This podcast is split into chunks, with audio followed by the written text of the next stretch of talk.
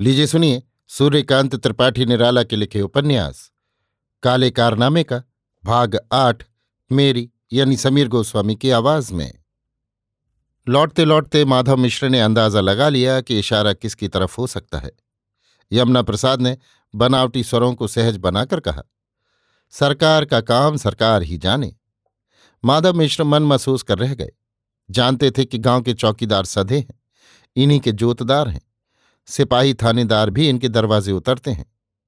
जब घर के पास आए यमुना प्रसाद ने कहा, रात बारह बजे आकर हमारी सीढ़ी उठा ले जाना, हम इसी जगह डाल देंगे। कह देंगे कि घर चू रहा था, मिट्टी लगाने के लिए सीढ़ी निकाली थी दिन भर मिट्टी दबाई गई थी। तुम ये ना कहना कि सीढ़ी तुम ले गए हो, सिर्फ़ शोर मचाना। कहकर राम राम करने लगे और दुबक कर घर में घुसते हुए भक्तिपूर्वक सुना गए, सरकार का काम सरकार ही जाने। मिश्र जी भलमनसाहत के कारण मंजूर करते हुए दुबक कर सोलह आने में एक आने रह गए।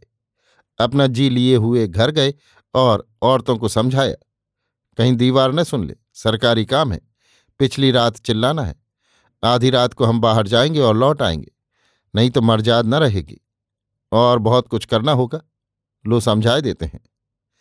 एक कोठरी का ताला खोल दिया, बक्सों के ताले तोड़ डाले भीतर का सामान उठाकर दूसरी जगह हिफाजत से रख दिया। लौटकर औरतों से कहा, ये बातें हैं, नहीं तो मर्जाद न रहेगी। कैद भुगतना होगा और भी बेइज्जती हो वो थोड़ी। घर में त्रास का वातावरण फैला। सिसकते हुए भी सबके मुँह बंधे रहे। इस परिवार में रोटियाँ शाम को ही खाली जाती हैं, जिससे चिराग का तेल बचे। साधारण मज़े में है। प्रतिष्ठा झूठी पड़ जाने पर भी बचाए रहने की सूरत में रहते हैं। लड़के सो चुके थे, औरतें मसान सी जगती रहीं। दस बजा, ग्यारह बजा, बारह बजा। माधव मिश्र दबे पैर उठे और आवाज़ न हो, आहट न मिले, ऐसी सावधानी से दरवाज़ा खोला और बाहर निकले।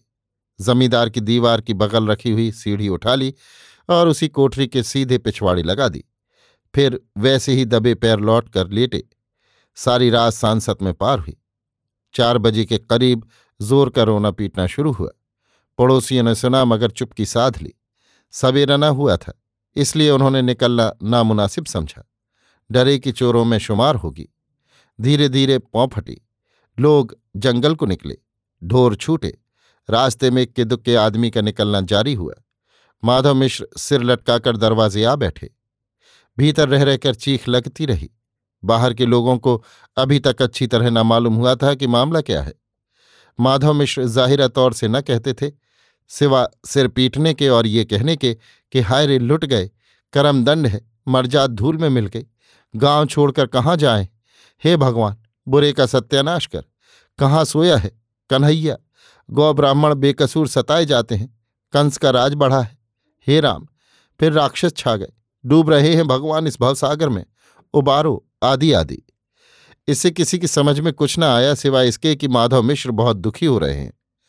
भेद खुलेगा इस डर से लोग मुँह छिपाए इधर उधर घूमते रहे औरतों में कानाफूसी होती रही। आदमी मक्कार है, ये सब लोग जानते थे। गाँव में ये खबर फैल गई कि माधव मिश्र के यहाँ कुछ हुआ है। सूरज निकलने को हुआ। माधव जमींदार यमुना प्रसाद के मकान चले। खबर ले जाने वाले वहाँ दो एक आदमी और थे। जमींदार ने माधव को देखते ही पूछा, क्या माजरा है मिश्र जी? माधव मिश्र ने कहा, मालिक कहीं के ना रहे। जमींदार ने लोगों से कहा भाई, बड़े आदमी का मामला है। इसको देखना भालना है। हाल मालूम हो जाने पर आप लोगों से राज खोलें। ये कहकर तुरंत बढ़े और रास्ते पर ही माधव मिश्र को लिया और आओ आओ कहते हुए मकान की ओर ना कर गलियारी की ओर बढ़े। लोग चौकन्ने थे कि न जाने कौन सा पहाड़ टूटे। आपस में बन लेंगे, तब बनाकर कहेंगे। चौपाल की चारपाई से लोग बाग उठकर अपने घरों की ओर चले। यमुना प्रसाद माधव मिश्र को लिए हुए गलियारे गलियारे राम राखन के मकान आए। रात भर पंडित राम राखन को नींद नहीं आई। कुकुर निंदिया की तरह दो एक झपकियाँ ली। बाकी सारी रात इसको फांसने और उसको खोलने में बीती। धनी वर्ग की आमदनी का उपाय देहात में यही है।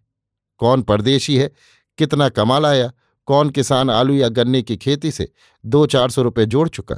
कौन दुकानदार अपने व्यवसाय में फ़ायदा उठा रहा है?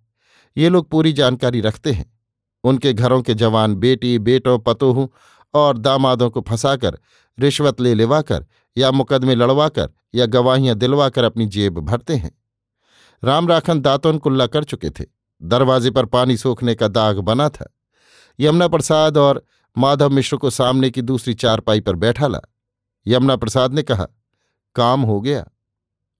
अभी आप सुन रहे थे सूर्यकांत त्रिपाठी निराला के लिखे उपन्यास, काले कारनामे का भाग आठ मेरी यानी समीर गोस्वामी की आवाज़ में।